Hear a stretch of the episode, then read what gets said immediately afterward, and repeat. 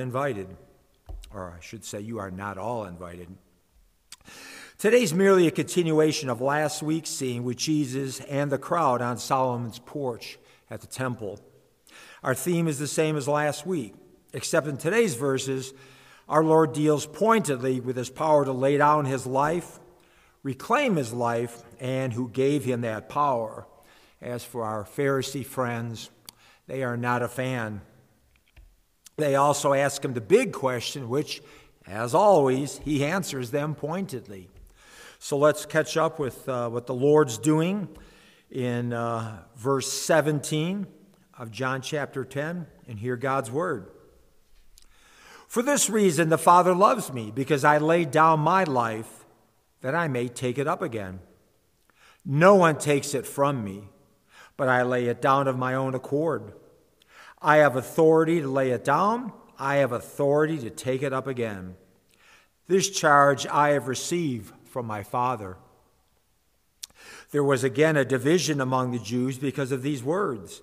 Many of them said, He has a demon and is insane. Why listen to him? Others said, These are not the words of one who is oppressed by a demon. Can a demon open the eyes of the blind? At that time, the Feast of Dedication took place at Jerusalem. It was winter, and Jesus was walking in the temple in the colonnade of Solomon. So the Jews gathered around him and said to him, How long will you keep us in suspense? If you are the Christ, tell us plainly. Jesus answered them, I told you, and you do not believe. The works that I do in my Father's name bear witness about me.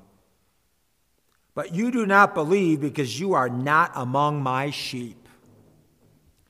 My sheep hear my voice, and I know them, and they follow me.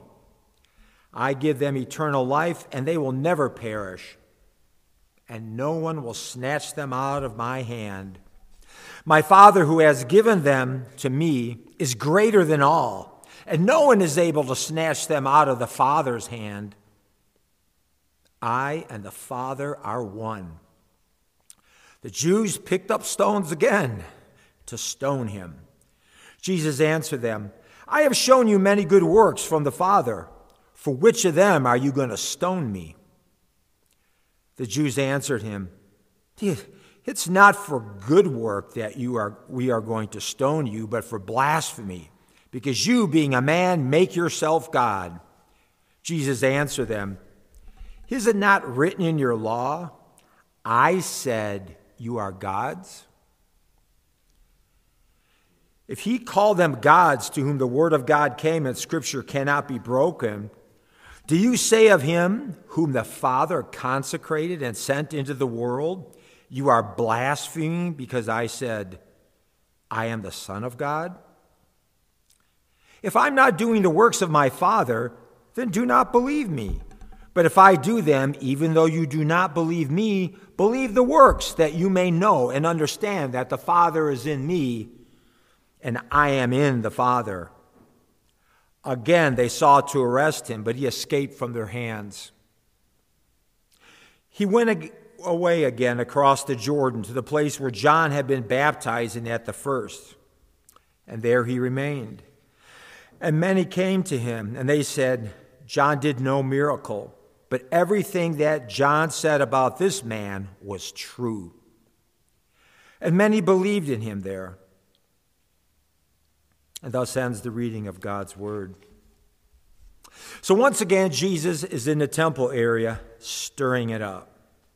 Um, it's called Solomon's Porch or Solomon's Colonnade, uh, not because it actually is the, the porch built by Solomon's work crew, but rather a memoriam of Solomon as an act of public relations by the late, at this time in the chronology of Jesus' life, Herod the Great. Um, it's winter.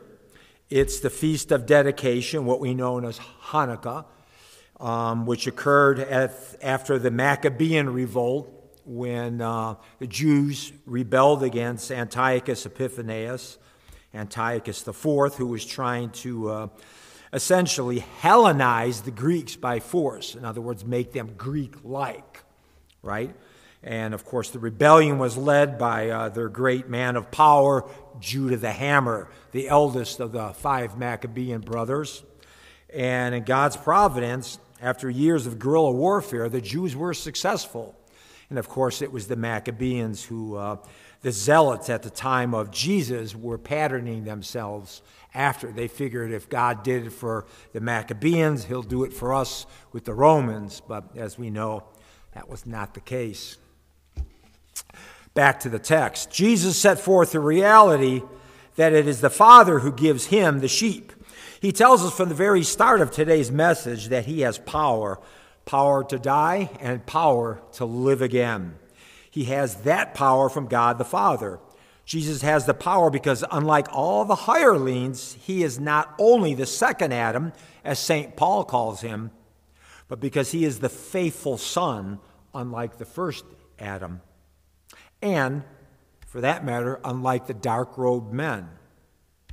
It is such metaphysical and moral statements such as these that drive the Jews to a frenzy, except, except, some are starting to be persuaded by his arguments and even begin to argue with those who oppose the message of Jesus. As always, Jesus refers to the fact that not all of them are his sheep, but some of them may be, because they're starting to defend him, right? Talk about divide and conquer.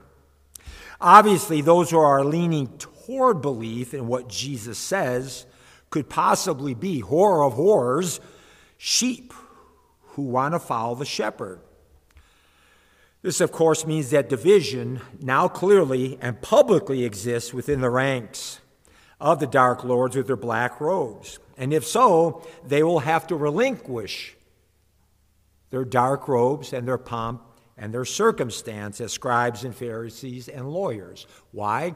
Because there's a cost to discipleship, a cost then and a cost now. This is getting serious. But our Lord Jesus Christ is taking it to the limit. Verse 29. Again, the predestination theme that we covered in chapters 3 and chapter 6. Also in verse 29 is the eternal security verse that we covered before.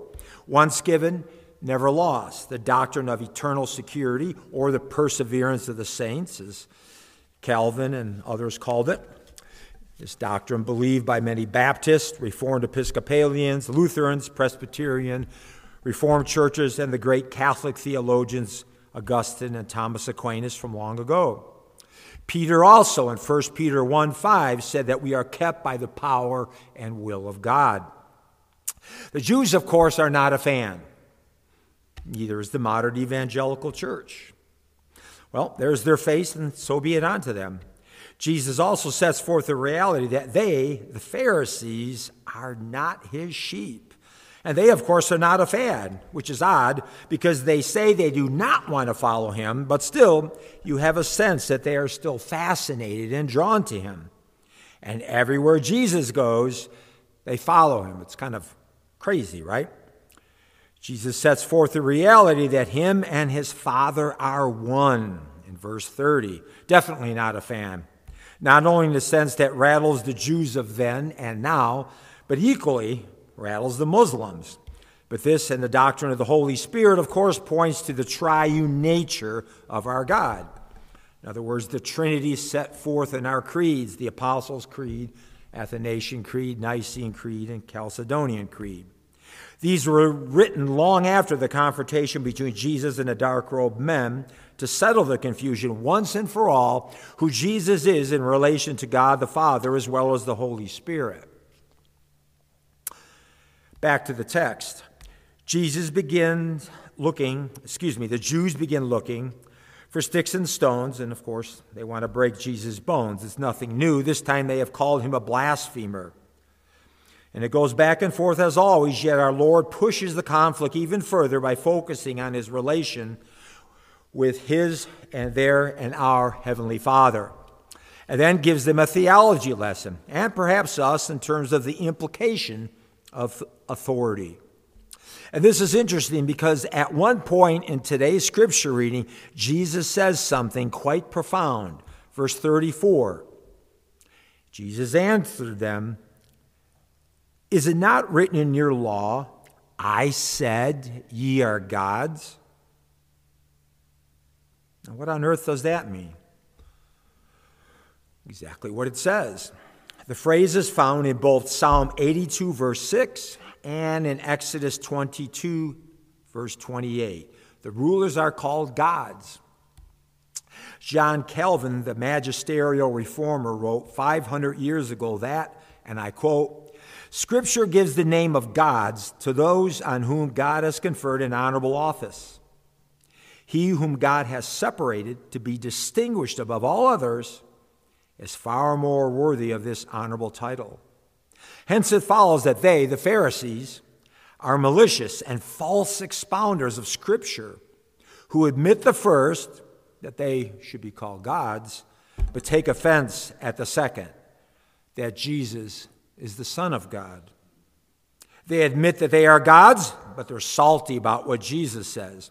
And of course, the passage which Christ quotes is Psalm 82, verse 6. Quote, I have said you are gods, and all of you are children of the Most High. Where God expostulates with the kings and judges of the earth who tyrannically abuse their authority and power for their own sinful passions, for oppressing the poor, and for every evil action. He reproaches them that, unmindful of him from whom they receive so great dignity, they profane the name of God. Christ applies this to the case in hand that they receive the name of gods, meaning the Pharisees, because they are God's ministers for governing the world. For the same reason, Scripture calls the angels gods, because by them the glory of God beams forth on the world. We must attend to the mode of expression to whom the word of God was addressed. For Christ means that they were authorized by an undoubted command of God. Hence, we infer that empires do not spring up at random, nor by the mistakes of men, but that they were appointed by the will of God, because he wishes that political order should exist among men, and that we should be governed by usages and laws. For this reason, Paul says that all who resist the power are rebels against God, because there is no power but what is ordained by God. Romans 13, verses 1 and 2. Under the term law, Christ includes the whole doctrine by which God governed his ancient church. For since the prophets were only expounders of the law, the Psalms are justly regarded as an appendage to the law.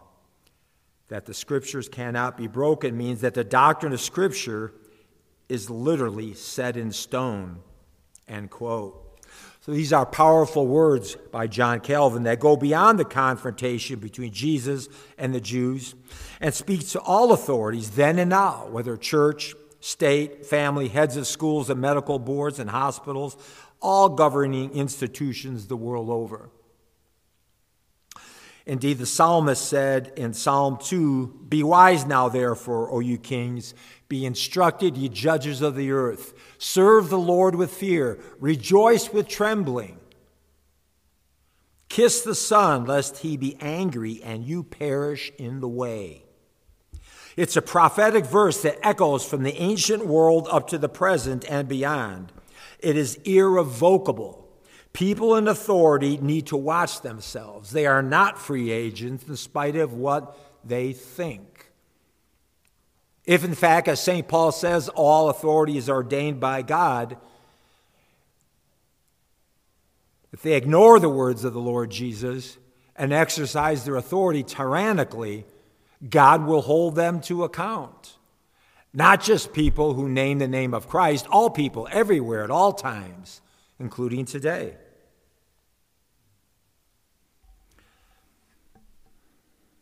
A few centuries after John Calvin came Matthew Henry, great Bible commentator from three centuries ago here in the States. He wrote,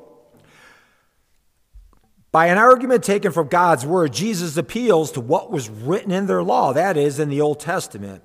It is written in Psalm 82, verse 6 I have said you are gods. It is an argument from the less to the greater. If they were gods, much more am I. Observe, number one, how Jesus explains the text, verse 35. He called them gods to whom the word of God came, and the scripture cannot be broken. The word of God's commission came to them, appointing them to their offices as judges, and therefore they're called gods. Exodus 22, verse 28. To some, the word of God came immediately, as to Moses. To others, in the way of an instituted ordinance. Magistracy is a divine institution, and magistrates are God's delegates, and therefore Scripture calleth them gods. And we are sure that the Scripture cannot be broken, or broken upon, or found fault with. Every word of God is right and not to be corrected. Matthew 5:18. Second, how Jesus applies it. Much in general is easily inferred that those very rash and unreasonable men who condemn Christ as a blasphemer only for calling himself the Son of God, when yet they themselves called their ruler so, and therefore the scripture warned them. But the argument goes further. Verse 36 If magistrates were called gods because they were commissioned to administer justice in a nation, Say you of him whom the Father has sanctified, thou blasphemest? They, the scribes, Pharisees, lawyers, and rulers of Israel, were constituted for a particular country, city, or nation. But he, meaning Jesus, was sent into the world vested with a universal authority as Lord of all. They were sent too as persons at a distance. Jesus was sent forth as having been from eternity with God. The Father sanctified him, that is, designed him and set him apart to the office of mediator, and qualified and fitted him for that office, sanctifying him as the same as with sealing him, as we studied in John chapter 6, verse 27, a few months back.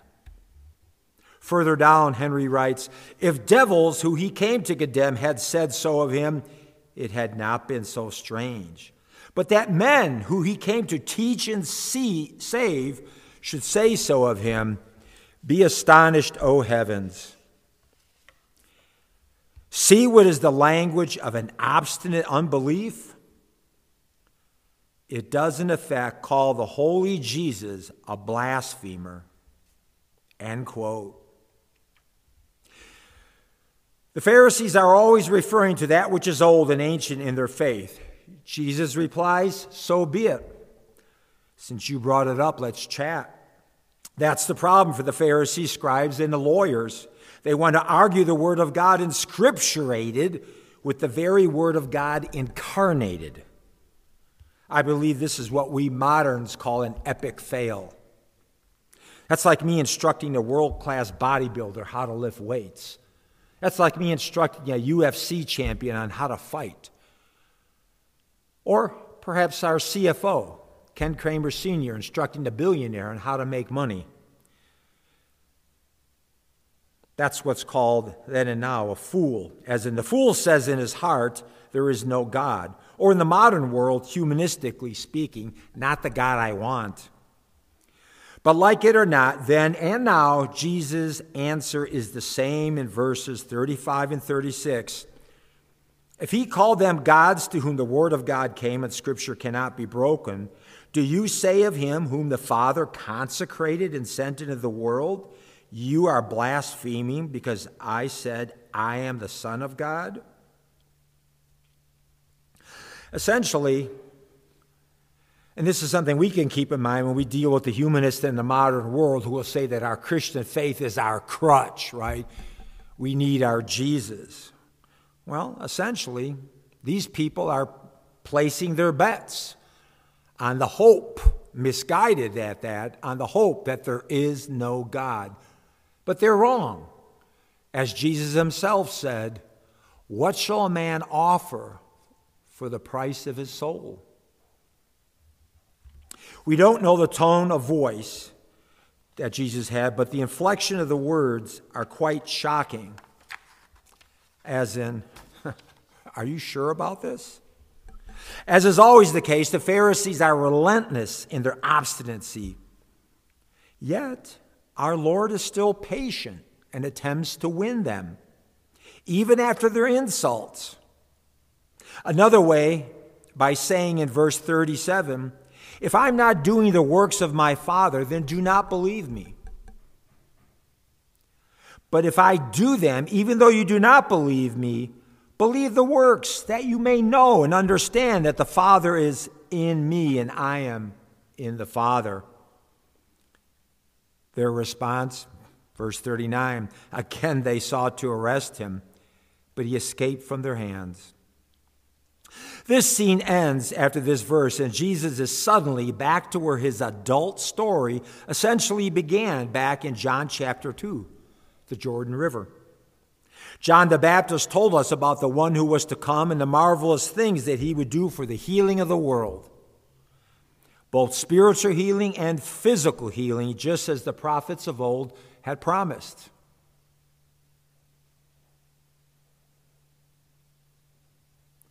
Verse 40 He went away again across the Jordan to the place where John had been baptizing at the first, and there he remained.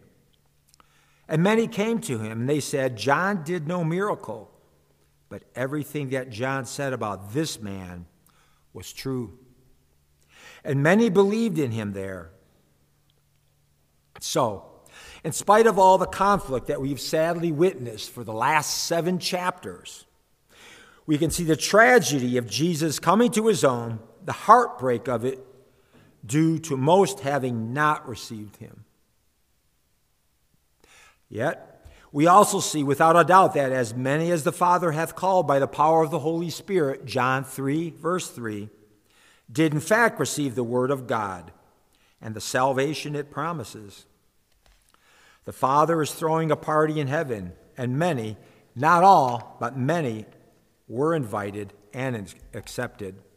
Many did not come when called because it was not an effectual calling of God's Spirit. Their minds and hearts were not renewed, thus, they were not able to embrace Jesus Christ offered to them in the gospel. Praise God that we are part of that many that John shows us here in this gospel that did receive the word because we were called by the Spirit and, like sheep, came when we were called. We, by God's grace, will be part of that party. Let's pray. Lord, make us instruments of your peace. Where there is hatred, let us so love. Where there is injury, pardon. Where there is discord, union. Where there is doubt, faith. Where there is despair, hope. Where there is darkness, light. Where there is sadness, joy. Grant that we may not so much seek to be consoled as to console, to be, underst- to be understood as to understand to be loved as to love. For it is in giving that we receive, it is in pardoning that we are pardoning, and it is in dying that we are born to eternal life. In the name of Christ the King, amen.